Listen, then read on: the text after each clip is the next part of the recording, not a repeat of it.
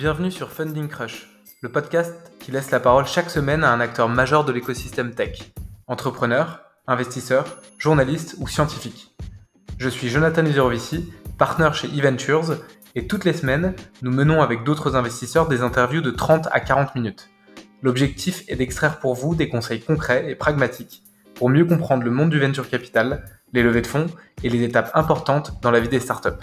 Bonne écoute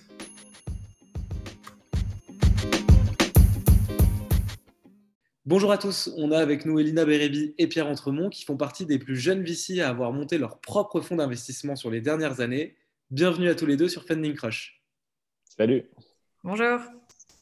Donc pour avoir un peu de contexte euh, lors du podcast, est-ce que vous pouvez chacun votre tour faire un pitch rapide sur votre euh, fonds respectif euh, en parlant un peu de votre équipe, la taille des fonds et la stratégie? Absolument. Alors, moi, Elina, j'ai créé un fonds d'investissement qui s'appelle Gaia, qui est un fonds de growth, qui investit donc dans des sociétés tech au sens large, partout en Europe. on investit à partir des tours qu'on appelle série B, euh, qui sont des levées de fonds euh, d'au moins 20 millions d'euros en général. Euh, et on accompagne ces sociétés dans leur croissance, leur accélération, leur internationalisation. Et aujourd'hui, nous, Gaïa, on est une équipe d'une douzaine de personnes avec une présence à Paris, à New York et également au Canada, à Toronto. Et puis, une de nos particularités, outre d'accompagner cette croissance forte, c'est aussi d'accompagner les sociétés dans la création d'un business qui soit durable et de pratiques d'entreprise responsables. Et pour ma part, donc Pierre Entremont, j'ai cofondé un fonds qui s'appelle First. Donc First, c'est un fonds très focus parce qu'on fait que du seed et que dans l'écosystème français. Donc, on investit des tickets entre 500 000 et 2 millions d'euros au tout début de la vie des entreprises, souvent même euh, pré-produits. Et on les accompagne tout particulièrement dans les, dans les premiers 18-24 mois, où le but est de trouver le, fameux product market fit, puis euh, idéalement de lever une série A avec un top VC euh, international qui apporte d'autres choses à la table pour la phase suivante de la vie de la boîte. Puis évidemment, nous, on reste actionnaire pour toujours jusqu'à la fin, mais, on est content quand l'entreprise grandit, d'autres euh, compétences euh, s'ajoutent aux nôtres. Merci beaucoup pour ces présentations. Du coup, je vais commencer par euh, une question pour Elina. et on va revenir au début donc, de Gaïa. Juste avant que tu montes ce fonds, comment tu t'es décidé à monter ton propre fonds Et est-ce que tu peux revenir sur les grandes étapes de ta levée de fonds jusqu'à que le fonds existe? Oui, alors euh, euh, moi déjà j'ai toujours euh, fait ce métier d'investisseur qui est, vraiment une passion et on, baigne tous dans des environnements assez entrepreneuriaux, donc j'ai jamais vraiment eu l'envie de prendre la place des entrepreneurs que j'accompagnais. Vraiment pas. J'ai infiniment trop de respect pour ce qu'ils font et j'en serais bien incapable.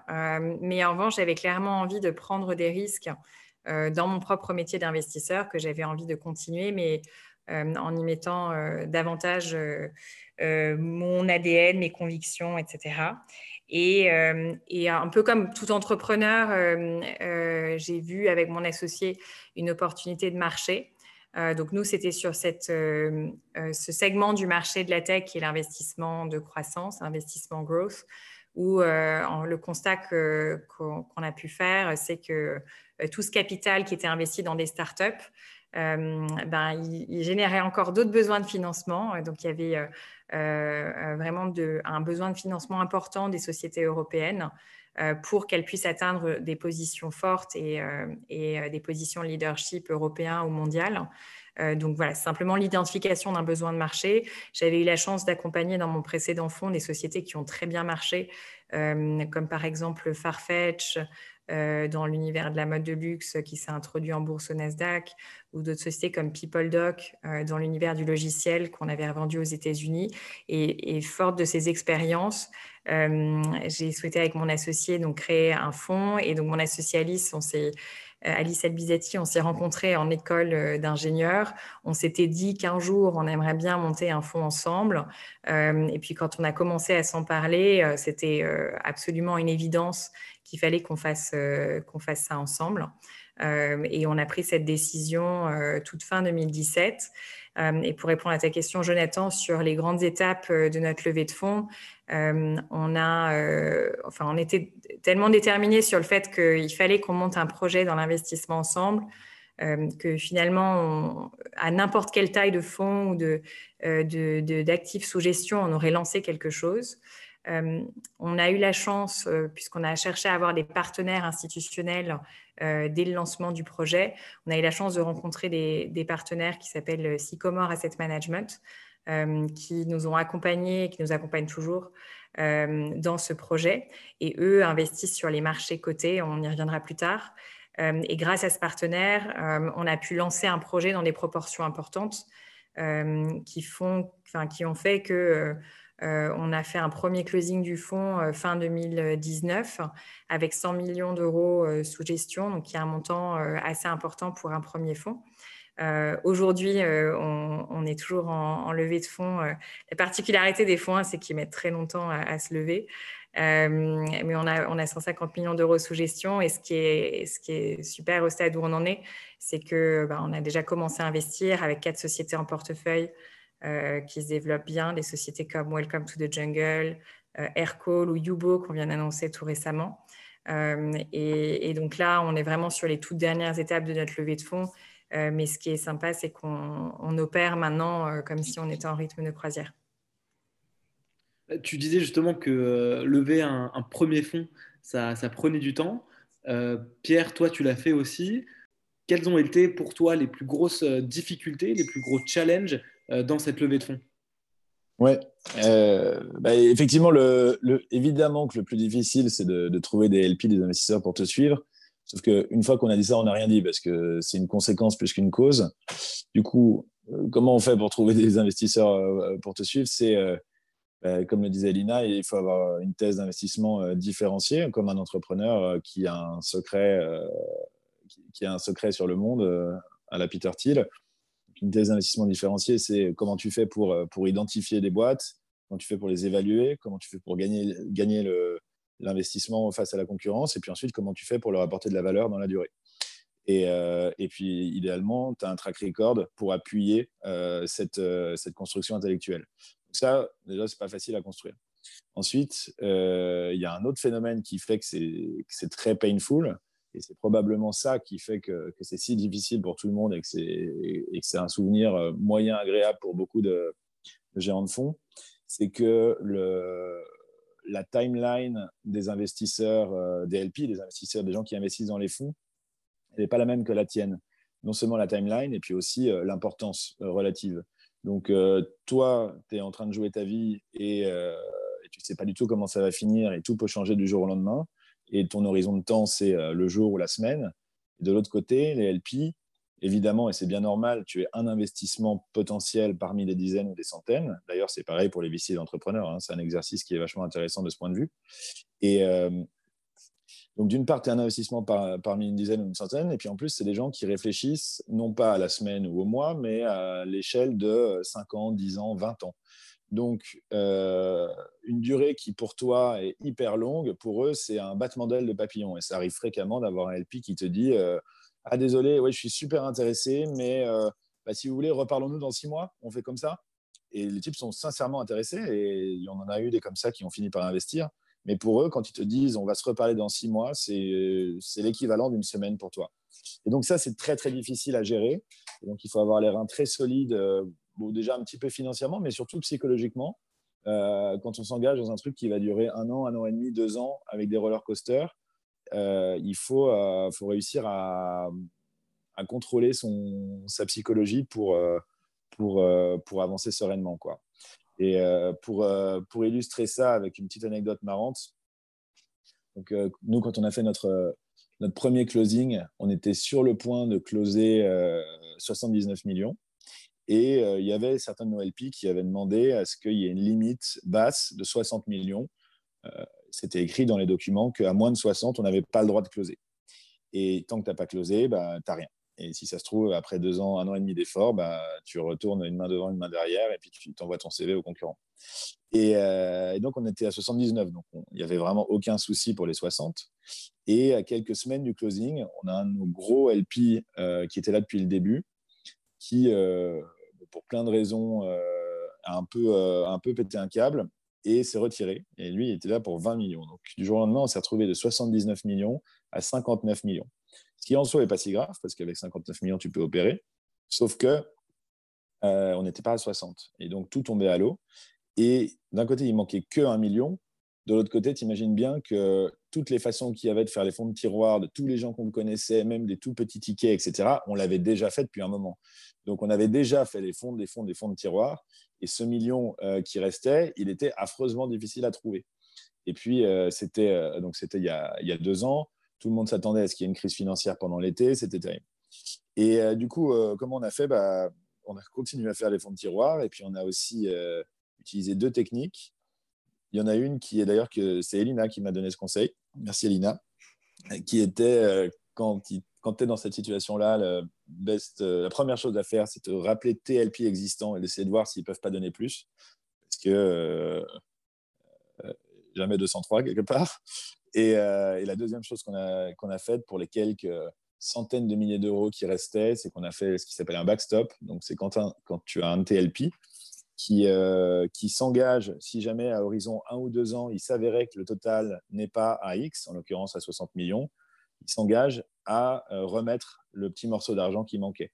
Sauf que ça n'arrive jamais parce qu'entre-temps, tu as, ajouté de l'argent. Donc, il faut juste trouver un LP qui, qui a envie de t'aider.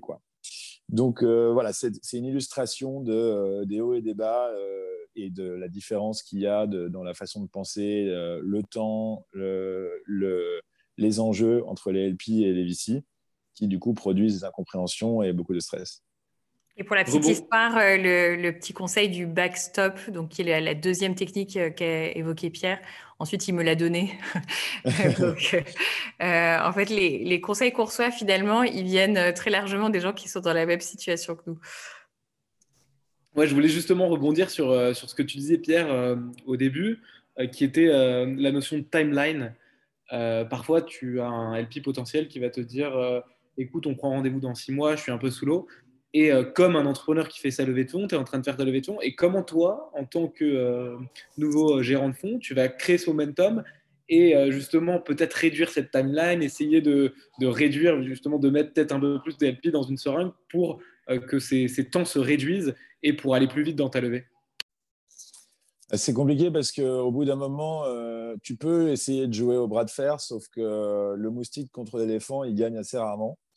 Euh, et donc, tu peux essayer de les mettre dans la seringue, tu peux tout ça, sauf qu'ils ne sont pas nés la dernière pluie et euh, ils s'en foutent en fait. Donc, euh, oui, bien sûr, tu essayes de mettre des timelines, tu essayes de dire attention, le closing arrive à telle date, etc. Mais ça ne change pas grand-chose. Donc, en fait, il faut plutôt s'adapter que, qu'essayer de les adapter eux. Et donc, s'adapter, ça veut dire quoi? Ça veut dire prévoir que ça va durer longtemps. sur un plan financier, s'arranger pour pouvoir tenir le, choc. Euh, et, je dirais que ce n'est pas le plus important parce que financièrement, oui, bon, euh, tu as prévu un an ou deux à l'avance euh, quand, tu t'engages là-dedans. C'est faisable. Ce qui est plus difficile, une fois de plus, c'est de se préparer psychologiquement à ce roller coaster qui dure longtemps. Ça, c'est c'est plus, c'est plus pointu. Et typiquement, tu vois, un exemple super concret que, que j'ai appris à cette occasion-là, c'est qu'il ne faut pas, et même je pense plus largement dans la vie, suspendre euh, euh, des, décisions euh, qui, améliorent ta qualité de vie à quelque chose qui ne dépend pas de toi. Et donc, typiquement, je vais attendre qu'on ait closé pour, j'en sais rien, partir en vacances ou faire du sport ou changer d'appart. Bah non, en fait, parce que si tu fais ça, tu te rajoutes des hurdles psychologiques à un hurdle qui est déjà gros et en fait, tu deviens fou. Donc, en fait, il faut il faut vivre sa vie euh, et avoir tout organisé pour pouvoir continuer à vivre sa vie euh, de façon euh, vivable justement pendant cette période pour que si jamais cette période s'allonge, tu ne sois pas en train de, cramer. Parce que c'est ça, le, c'est, un vrai risque en tout cas. Elina, je me remets dans, tes bottes quand tu as commencé ta, levée de fonds avec Alice. j'imagine que vous êtes allé voir des, des GP d'autres fonds expérimentés qui ont dû lever plusieurs fonds, qui eux-mêmes ont un jour levé leur premier fonds potentiellement. Est-ce que tu peux peut-être nous donner le meilleur conseil qu'on vous a donné au tout début et peut-être le pire aussi à travers un exemple à chaque fois? Ouais, alors le, meilleur conseil qu'on a pu nous donner, c'est vraiment, enfin, quand tu cherches à lever un fonds, il y a vraiment plein de, plein de planètes qu'il faut aligner. Euh, comme disait Pierre, il faut que tu aies un produit qui soit différencié, une stratégie d'investissement, il faut que tu aies un track record, etc. Et en fait, euh, la photo, elle est jamais parfaite. Euh, tu arrives jamais, enfin, tu coches jamais toutes les cases de tout TLP. chacun voudra voir d'autres choses, etc. Et nous, notamment, on s'était posé beaucoup la question de d'avoir une équipe de départ, d'avoir plus d'associés que nous deux, et, on avait passé du temps à, chercher d'autres associés, etc. Et puis à un moment, c'est venu de l'un de nos partenaires qui nous a dit non mais arrêtez en fait l'équipe fondatrice c'est vous et, ça va marcher et, du coup le fait de et ça a été enfin ça a été vraiment un déclencheur parce que parce que voilà tout, tout, est devenu évident et on a pu dérouler un truc qui n'était pas du tout gagné d'avance comme comme aucune levée de fonds n'est gagnée d'avance et donc voilà le, fait de bien choisir son équipe de départ, c'est vraiment le truc critique. Euh, et pour prolonger euh, le, trait sur l'importance de l'équipe, euh, un autre conseil qu'on nous a donné, toujours lié à ça, c'est quand tu fais rentrer dans ton équipe, il n'y a aucun compromis sur la culture, les valeurs. Nous, on y rajoutait l'esprit d'entreprise. Et donc, quand tu fais rejoindre des, quand tu rajoutes des gens dans ton équipe, euh, c'est vraiment hyper important de tester ça avant, euh, avant même la qualité du track record, la performance, tout ce que tu veux. Euh, c'est vraiment cet alignement de, vision parce que c'est tellement dur, c'est tellement long, comme le disait Pierre, que tu as vraiment besoin de gens qui, comme toi, y croient. Donc, les, tes, tes, premières recrues, recrues ce sont des, ils ont la foi avec toi. et clairement, on n'aurait jamais passé toutes ces étapes si on n'avait pas euh, sur chacun de nos, recrutements et de nos associations si on n'avait pas priorisé cette partie euh, culture. Donc ça, c'est vraiment pour les, meilleurs conseils. Euh, après, c'est difficile d'identifier des conseils qui soient le truc qui te permet de déclencher un ticket de, LP. C'est assez, assez, imprédictible, c'est assez aléatoire. Et, donc, c'est vraiment un, numbers game. Il faut vraiment soulever toutes les pierres pour et faire les fonds de tiroir, comme le disait Pierre justement, euh, pour ben, réunir ta première base d'investisseurs. Donc, c'est sur, sur, euh, sur, les meilleurs conseils, c'est euh, l'équipe, l'équipe, l'équipe, et, vraiment être dur à la tâche et soulever toutes les pierres. Les, pires conseils ou les trucs un peu qui semblent un peu évidents, c'est que tout le monde te dit, surtout, surtout, surtout, tu fais pas un premier closing à moins de 80% euh, de ta taille cible. Euh, donc en fait, es, avant d'avoir 80% de ta taille finale, bah, tu es en l'air et tu n'as rien. Tu n'as pas, de, pas de revenus, euh, euh tu n'as pas de fonds sous gestion, tu n'as rien de signé, etc. Et en fait, le temps qu'il te faut pour réunir 80% de ta taille cible, c'est vraiment un temps hyper long. Et donc, nous, on n'a pas écouté ça. on a fait un premier closing à peu près à la moitié de notre taille cible. Euh, et on l'a fait parce que euh, ben, avait euh, un deal qu'on voulait faire. Et, ça a été notre meilleure décision. Ça a été de pas faire un closing à 80% et un closing final à 100%. C'est de faire un closing d'une taille raisonnable dès qu'on a pu le faire, faire un deal, et ensuite continuer à lever. Et dès qu'on a, dès qu'on a un accord de LP, on close. On fait plein de closing, plein de closing, plein de closing en permanence. Et donc le fonds grossit en permanence.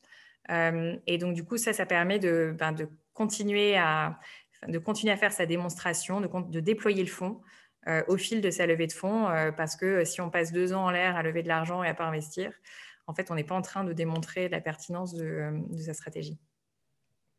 Et est-ce que, justement, au cours de vos process qui ont duré peut-être un à deux ans, est-ce que vous pouvez me donner chacun, en commençant par Pierre, un apprentissage sur ce process de levée de fonds qui est finalement complètement contraire à l'idée commune qui vous-même vous a étonné? Oui. Et un truc que j'ai trouvé assez marrant quand je l'ai compris, c'est qu'en fait, le vrai pricing d'un fonds, c'est sa taille. C'est pas les fees, parce que tout le monde facture 2% de management fee et 20%, 20 de caride. Parfois, il y a des gens qui réussissent à avoir un petit peu plus d'un côté ou de l'autre, mais ce n'est pas, euh, pas matériel. Le, vrai prix d'un fonds, c'est la taille, parce que du point de vue des LP, ils voudront toujours que tu aies un fonds plus petit. Pourquoi? Parce que forcément, la taille de marché et le nombre de boîtes intéressantes, il n'est pas extensible. Donc, plus ton fonds est petit, moins tu cours le risque d'avoir trop d'argent et de ne pas savoir comment le déployer. Et, euh, et de, du coup euh, le déployer mal et d'avoir des performances moins bonnes. Et alors, toi, en tant que gérant, tu, euh, tu connais ton marché, tu sais que tu peux, que tu peux déployer, mettons, 100 millions, je dis des chiffres au hasard, et mettons que tu penses que tu peux déployer 100 millions, il y a plein de LP qui auront tendance à se dire, bon, je vais essayer de les pousser à lever non pas 100, mais 60. Comme ça, moi, je suis bien certain qu'il n'y aura pas de problème de capacité. Et puis, bah, moi, ça ne me change rien puisque le multiple ne pourra en être que meilleur. Je n'ai pas vraiment d'incentive euh, à avoir un fonds plus gros. Alors qu'en tant que gérant, tu as une incentive qui est, bon, tu as éventuellement les fees à court terme parce que tu as plus de fees, plus de chiffre d'affaires pour faire plus de choses, embaucher plus de gens, mais tu as surtout le carré à la fin que si jamais tu déploies plus et qu'il s'avère que le multiple euh, n'est pas impacté et reste très bon, eh ben, tu gagneras plus de carry à la fin. Donc, tu feras peut-être le même multiple, par contre, en valeur absolue, tu gagneras beaucoup plus. Donc, les intérêts là-dessus, ils sont désalignés. C'est pour ça qu'il y a un bras de fer entre LP et VC, qui est euh, cette taille de fonds, où en gros, plus tu es puissant dans la négociation, plus tu as du track record, plus tu as de LP intéressés, plus tu peux forcer une taille de fonds élevée. Et à l'inverse, si jamais euh, tu n'as pas ces attributs-là, eh ben, tu peux te faire forcer à avoir une taille de fonds plus petite. Et de mon côté, ça a été euh, que la meilleure réponse euh, de la part d'un investisseur après un oui, c'est non. Parce que euh, en fait, il y a tellement de, discussions qui s'ouvrent et puis qui se referment jamais, et puis tu n'as jamais, jamais de retour ou, ou tes relances restent sans réponse. En fait, finalement, quand on te dit non, c'est qu'on a réfléchi, c'est que l'investisseur a réfléchi, qu'il a des raisons et en fait, euh, nous, on a plusieurs de nos investisseurs qui nous avaient d'abord dit non, et puis maintenant, ils sont là, ils ont dit oui. Et, euh, en fait, quand on te dit un non, on te donne les clés potentiellement pour, euh, pour revenir et pour expliquer ben, pourquoi tu as réussi à répondre à, à leurs attentes. Donc, parfois, c'est des non définitifs, mais il faut toujours retourner vers les noms. Donc, ne jamais rien lâcher. Non. et je crois qu'on avait fait avec, euh, c'était avec Pierre, mais on, peut faire le compte de, au bout de, quel est le nombre maximum de relances qu'on peut faire avant d'avoir une réponse. Et puis ça peut, ça peut toucher, c'est à deux chiffres. Hein. Ah c'est incroyable. Euh, une fois de plus, c'est des, timelines et des, configurations d'esprit et des incentives qui sont tellement différents que ça ressemble parfois à des dialogues de sourds. On dit souvent euh, que pour monter un fonds, euh, il faut avoir vécu en tant qu'investisseur, en tant que GP, plusieurs cycles, euh, vécu des crises, il faut déjà avoir un track record avec idéalement des sorties réalisées, donc avoir généré des retours réels et concrets, pas que sur le papier. et pourtant, et vous le prouvez, il y a une nouvelle génération d'investisseurs que souvent on appelle dans certaines études les emerging partners, euh, qui prouvent que ce n'est pas le cas, justement, et euh, qui eux-mêmes, sur ces nouveaux fonds, ces premiers fonds, peuvent réaliser des retours exceptionnels, voire meilleurs euh, que la moyenne du marché parfois. comment vous expliquez cela?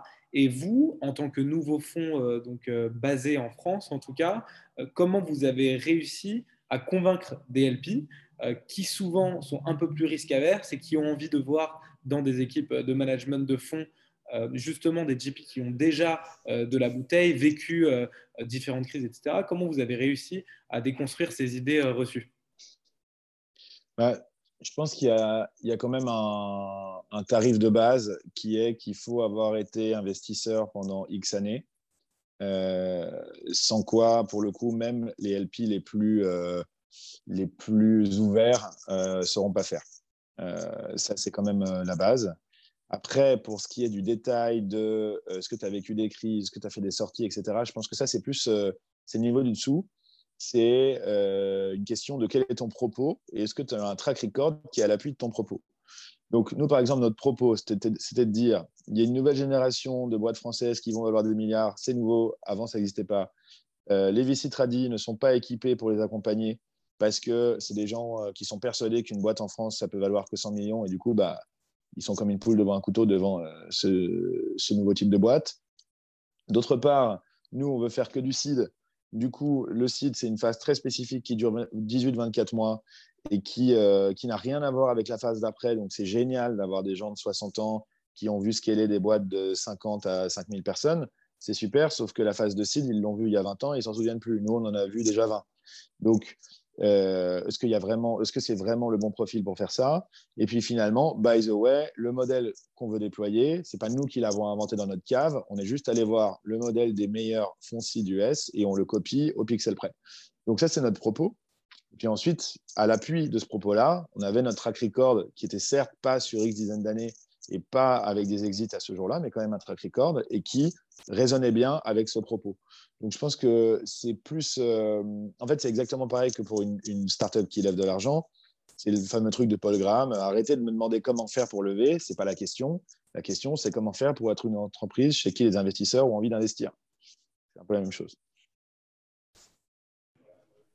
Oui, de, mon côté, c'est enfin, assez en ligne avec, euh, avec les points de pierre, mais euh, euh, nous, effectivement, on avait du track record d'investisseurs. ce qu'on te reproche toujours, ce qu'on te demande toujours, c'est est-ce que c'est ton track record ou est-ce que c'est le track record de la grande maison dans laquelle tu étais? Et en fait, pour arriver à démontrer que ça peut être ton track record, en tout cas, nous, la voie qu'on a prise, c'était justement de ben, faire la démonstration de, de notre thèse d'investissement au fil de l'eau. Et donc, c'était euh, ben, premier investissement euh, dans Welcome to the Jungle concomitamment au premier closing. Là, on termine notre première euh, année pleine d'investissement avec trois nouvelles sociétés en portefeuille. donc, on démontre en fait la capacité de déploiement, le fait qu'on arrive à se positionner sur des tours de table compétitifs, dans des sociétés en hypercroissance et très internationales. Donc, c'est démontrer ce que tu leur avais vendu.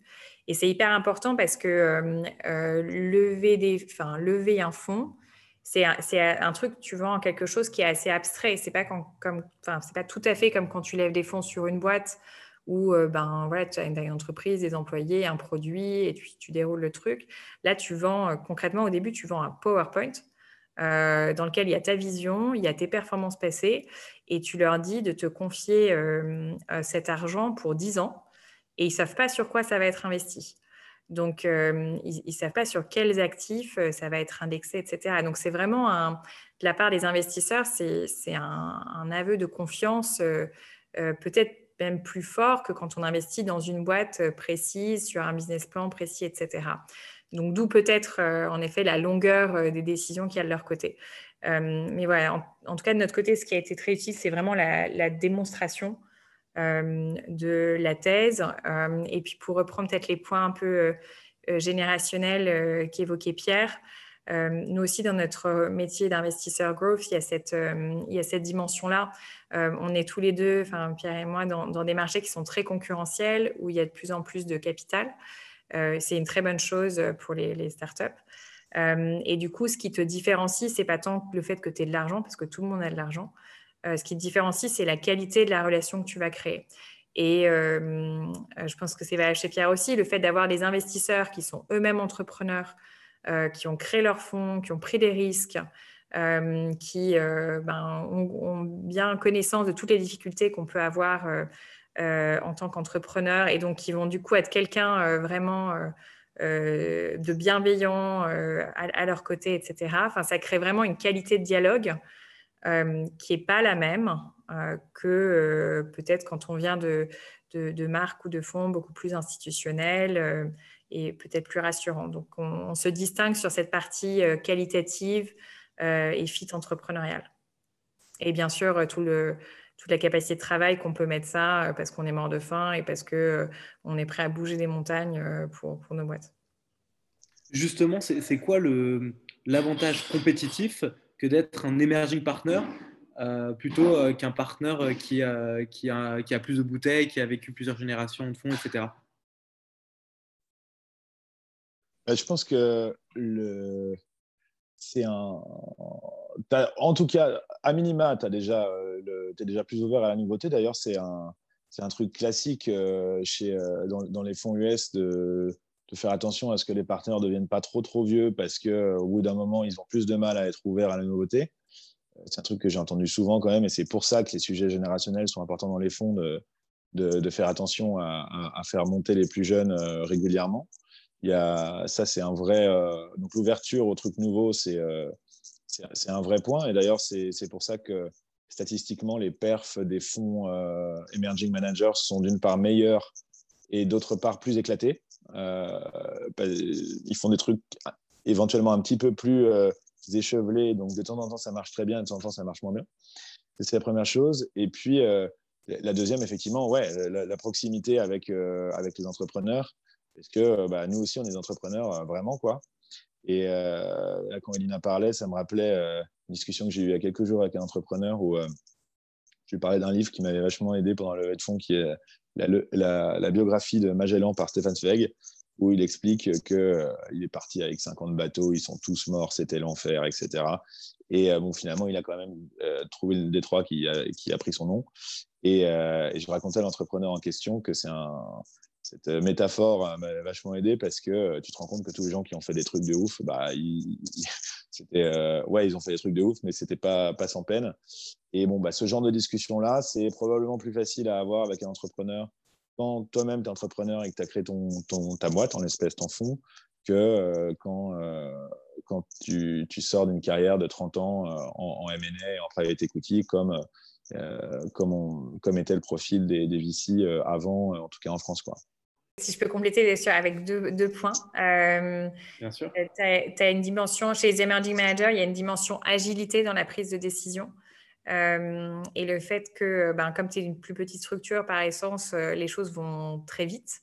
Et le temps, c'est vraiment l'enjeu critique. Les, euh, les transactions se, concluent dans des, dans des temps de plus en plus courts. Donc ça, c'est vraiment un aspect important. Et donc, si tu es dans une grosse machine où il y a X comités pour faire passer ton investissement, euh, tu as le temps de louper le truc. Et Pierre et moi, en fait, on est, on est tous les deux euh, trentenaires. donc, on peut paraître jeune probablement dans l'univers habituel des managers que voient les investisseurs. La réalité, c'est que dans les entreprises dans lesquelles on investit, tu, me contrediras si je me trompe, mais les gens sont de plus en plus euh, plus jeunes que nous. Euh, et du coup, on a un vrai enjeu dans nos équipes d'avoir des gens euh, ben, en fait, qui ont 10 ans de moins que nous et qui arrivent à comprendre mieux que nous et a fortiori beaucoup mieux que des gens beaucoup plus âgés que nous ce qui est en train de se passer. Et donc, il y a un, vrai enjeu d'avoir dans ces équipes et d'incarner soi-même ces nouveaux usages et cette innovation. Et euh, justement, tu vous parlais de, ce sujet qui est en fait euh, un aspect de la complémentarité des équipes. Euh, et, donc, comment vous, au sein de chacun de vos fonds, vous avez réussi à former des équipes complémentaires et pas justement des équipes où finalement tous les investisseurs se ressemblent et font la même chose?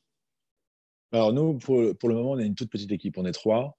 donc forcément, c'est c'est un sujet peut-être un tout petit peu moins prégnant que pour des équipes plus grandes.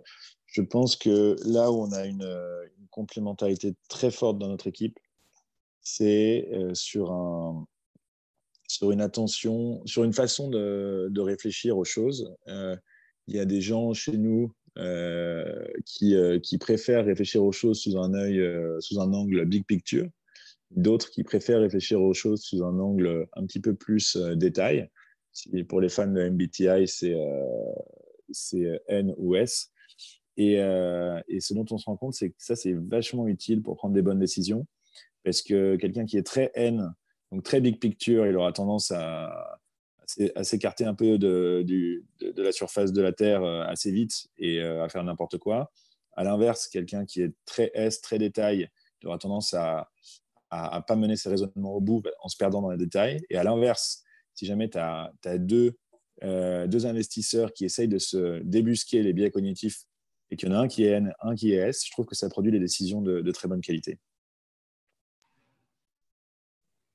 Hyper intéressant. alors nous aussi, on est au début de, de, la structuration de notre équipe. Bon, on a déjà évidemment, enfin je pense que ça va un peu sans dire, mais on a réfléchi à la complémentarité de genre. Donc il y a des garçons et des filles. il y a des personnes de différentes nationalités et puis on, va bientôt annoncer une, ouverture dans un autre pays européen. Donc il y a cette dimension culturelle qui nous semble vraiment critique. Et après, dans nos parcours, il y a évidemment une forte composante financière parce que le métier qu'on fait au stade de growth, il y a un petit peu plus de chiffres dans les boîtes, donc on doit être à l'aise sur ces sujets. mais certains d'entre nous avaient été entrepreneurs justement avant de rejoindre Gaïa. D'autres ont des profils autour des, des, data, des data analytics. donc là aussi, c'est une dimension importante dans les sociétés dans lesquelles on investit. Outre les chiffres financiers, il y a plein de données. et ces données, on peut en faire quelque chose et leur faire dire des choses. et donc, c'est intéressant dans la phase de scale-up. Et enfin, il y a des gens qui sont très contenus, donc qui, ont cette forte compétence autour de la marque. par exemple du branding. Et ça, c'est des éléments aussi importants dans la décision d'investissement. c'est arriver à comprendre à la fois les aspects financiers, euh, des aspects euh, très chiffrés euh, autour des données d'utilisation, par exemple, ou des, aspects plus de marque et donc plus qualitatifs. Et enfin, il y a la dimension ESG et, impact pour nous qui est importante. et ça, c'est également des, savoir-faire spécifiques. Justement, je voulais, terminer ce podcast par faire un zoom sur un peu chacun de vos fonds et chacun des marchés sur lesquels vous évoluez. Euh, et donc, je vais commencer par, euh, par Pierre et le marché finalement du CID. Euh, comment toi, tu vois le marché du CID français, est ce sur quoi tu te focuses, évoluer sur les derniers mois, sur les dernières années Oui. Bah, évidemment, il y a la compétition, hein, ça c'est sûr, mais il y en a quand même un petit peu moins qu'au stage d'après, série A, série B, où là c'est carrément du délire quand on regarde les, acteurs euh, qui, euh, qui, investissent au même moment que nous, bah, il y a d'une part les business angels, mais qui euh, forcément sont moins structurés avec des tickets plus petits. D'autre part, les, fonds multistage, les fonds qui font du seed, du A, du B, surtout du A, du B, qui de temps en temps font un, deal seed. Du coup, ils en font un de temps en temps et ils ne sont pas équipés pour ça, ils n'ont pas la proposition de valeur pour ça, donc ça reste relativement rare. Ensuite, il y a les... Et ensuite, il y a les fonds qui font que du seed. Et ceux-là, euh, pour la plupart, c'est des fonds internationaux qui sont dans plein de pays en même temps et du coup qui ne sont pas très focus sur la géographie et qui, euh, du coup, voient les trucs un peu plus tard et qui préfèrent les voir quand ils sont un petit peu plus late euh, dans, dans, le, dans, le, développement de la boîte, donc typiquement qui ne sont pas très à l'aise pour faire du pré-produit. Et donc, bah, pour répondre à la question, le seed en France, on ne voit pas beaucoup de de concurrents absolument frontaux, des gens qui feraient que du seed, que en France, avec euh, capacité à faire du pré-produit, je suis pas sûr de pouvoir en citer beaucoup. Donc c'est euh, et ça euh, c'est c'est assez étonnant en fait quand on compare avec ce qui se passe après où là en série A, série B, dès qu'une opportunité est, est, visible, ça devient la fois d'empoigne quoi. Ouais, je suis d'accord avec toi, mais la France a quand même été repérée euh, comme une opportunité de marché pour pas mal de, de, VC.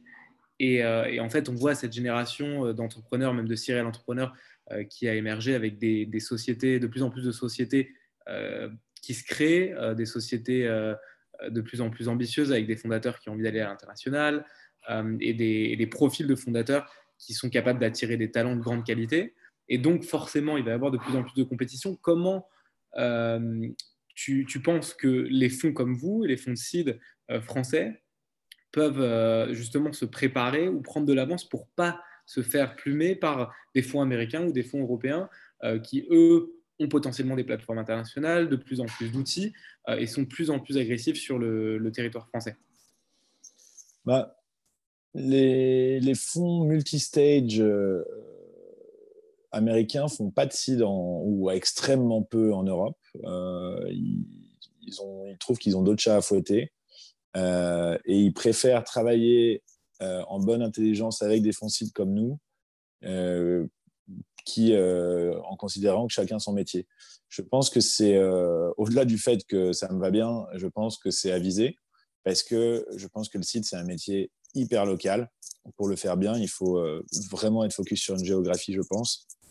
Encore plus en France, où, qu'on le veuille ou non, bah, pour créer une relation avec des entrepreneurs, c'est quand même bien d'être français. C'est comme ça. On peut trouver que c'est bien, pas bien, mais c'est comme ça. Et, et donc, le, trouve que ça marche bien, ce format de euh, seed, euh, focus sur une géographie qui fait bien son métier, qui apporte la bonne proposition de valeur aux entrepreneurs. Euh, notamment, la principale, c'est je vais vous aider à faire monter la sauce à la série A euh, plutôt que de vous faire attraper en avance de phase par un multistage qui, certes, va pouvoir payer n'importe quel prix de valo parce qu'il s'en fiche. Mais pourquoi est-ce qu'il fait ça? C'est pour précisément, pour le tour suivant, faire qu'il n'y ait pas de compétition et payer moins cher.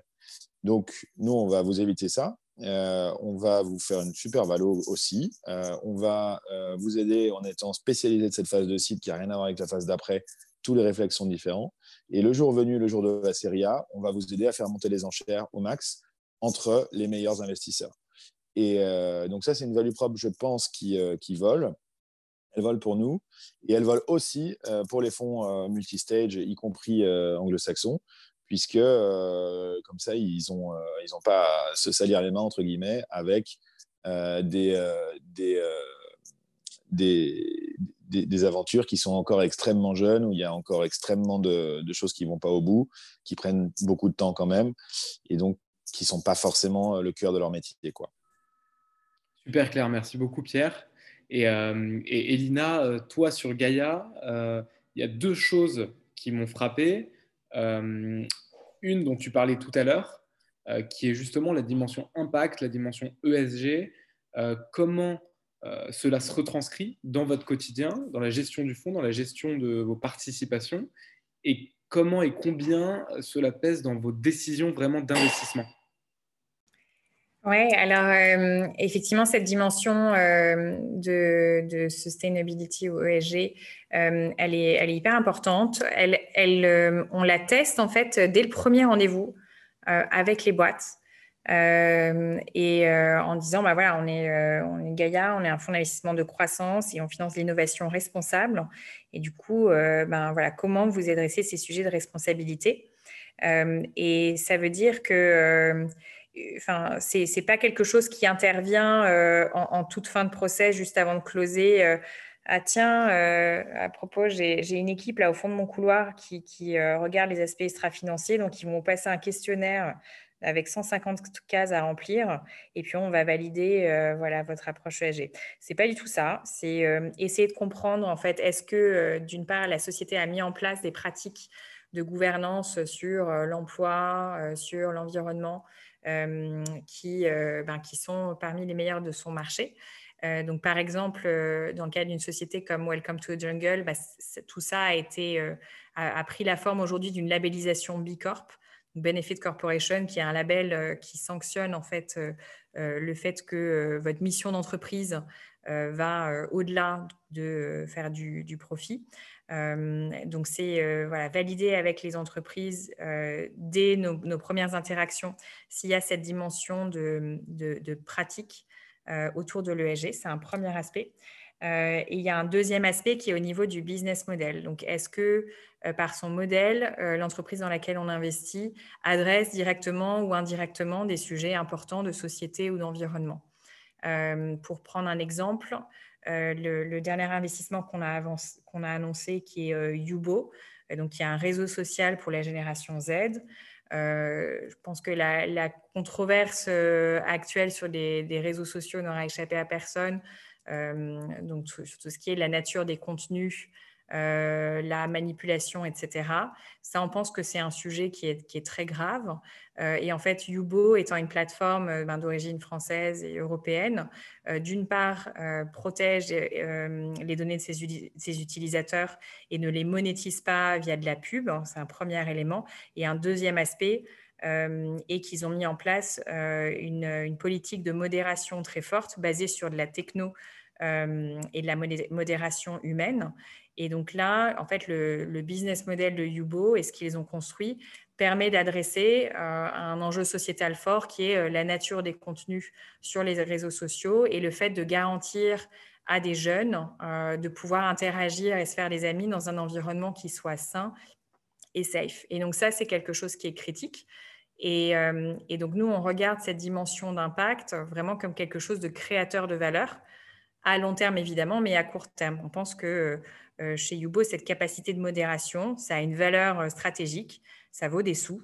Euh, et, c'est ça qu'on cherche. C'est vraiment un aspect de un business model qui soit durable et des pratiques d'affaires qui soient responsables, parce qu'on est persuadé que ça crée de la valeur de façon extrêmement concrète. Il y a une deuxième chose qui est assez spécifique chez Gaia, c'est votre partenariat avec Sycomore. Donc, est-ce que tu peux nous dire exactement ce que fait Sycomore et la nature de votre partenariat? Oui, alors euh, donc Sycomore, c'est une société de gestion euh, comme nous, sauf que euh, au lieu d'investir dans des boîtes non cotées, ils investissent dans des boîtes cotées, avec aujourd'hui 7 milliards d'actifs sous gestion, donc pas mal de pas mal d'actifs de, qu'ils gèrent. Et la, le principe de ce partenariat, bon, c'est qu'on est associé d'un point de vue capitalistique, mais c'est surtout dans le quotidien. nous, ça nous apporte une très forte connaissance euh, de ce qui se passe sur les marchés cotés. Pourquoi c'est important? Euh, en fait, si, on regarde le flux d'infos sur, sur la tech, euh, il se passe plus une semaine en ce moment sans qu'on parle d'une introduction en bourse euh, de sociétés technologiques. Alors, ça se passe notamment aux États-Unis, mais euh, euh, l'Europe est concernée également. Et ça, ce n'était pas du tout le cas, moi, quand j'ai commencé dans ce métier il y a 10 ans. Et donc, quand je devais chercher des sociétés cotées technologiques comparables sur les marchés, j'étais bien en peine d'en trouver. Et donc, ce qui est assez puissant aujourd'hui qui est en train de se passer, c'est que aujourd'hui, toutes les sociétés technologiques les plus avancées, les pionnières de leur industrie, la plupart d'entre elles sont cotées. Et donc, c'est là où il faut aller chercher l'information, comprendre les business models, comprendre les stratégies. Donc, ça, on estime, nous, en tout cas chez GAEC, en tant qu'investisseur de growth, donc qui investit sur des sociétés euh, relativement matures, euh, on ne peut pas faire l'économie euh, de, connaître ces sociétés. Donc ça, c'est ce que nous apporte Sycomore, c'est la capacité de, suivre en permanence ces marchés euh, euh, et, donc potentiellement, euh, un corollaire de ça, c'est la capacité aussi à accompagner les sociétés du portefeuille Gaia vers une introduction en bourse. Et ça, ce type de dialogue entre fonds d'investissement et, entreprises pour les aider à préparer une IPO, c'est un dialogue qui, existe vraiment aux États-Unis entre les, très belles sociétés tech et les gérants de fonds cotés qui leur expliquent, ben voilà, euh, euh, quand tu vas faire euh, X centaines de millions de, dollars ou d'euros de chiffre d'affaires, voilà comment on va t'analyser avant que tu rentres en bourse, voilà le type de marge que tu dois faire, est-ce que tu dois être rentable ou pas, quelle consommation de cash, etc. Et ça, c'est le dialogue qu'on arrive, nous, aujourd'hui, à avoir avec les sociétés de notre, de notre pipeline et de notre portefeuille qui sont potentiellement un jour éligibles à une introduction en bourse. Euh, et donc ça, on trouve que c'est, assez puissant et c'est un peu le sens de, l'histoire aussi. Tout le capital qui investit euh, quotidiennement en venture, en growth, dans le non-côté euh, en Europe, il doit trouver sa place à un moment, en tout cas pour une partie de ce capital, il va trouver sa place en bourse. Et donc, c'est, c'est très important de pouvoir accompagner ce mouvement. Super, bah écoute, merci beaucoup euh, Elina, merci beaucoup Pierre. Je vous souhaite beaucoup de succès à la fois à First et euh, à Gaia et beaucoup de co-investissement avec eVentures aussi. Et, euh, et, je vous dis à, très bientôt à tous les deux. Salut, à bientôt. Merci Jonathan. À bientôt, merci Pierre. Vous avez écouté cet épisode de Funding Cross jusqu'au bout. Si vous voulez contribuer au développement du podcast, abonnez-vous et partagez-le à quelques personnes de votre entourage. Et si vous voulez recevoir un épisode dans votre boîte mail toutes les semaines, envoyez-moi un mail à john, j -O -N, À très bientôt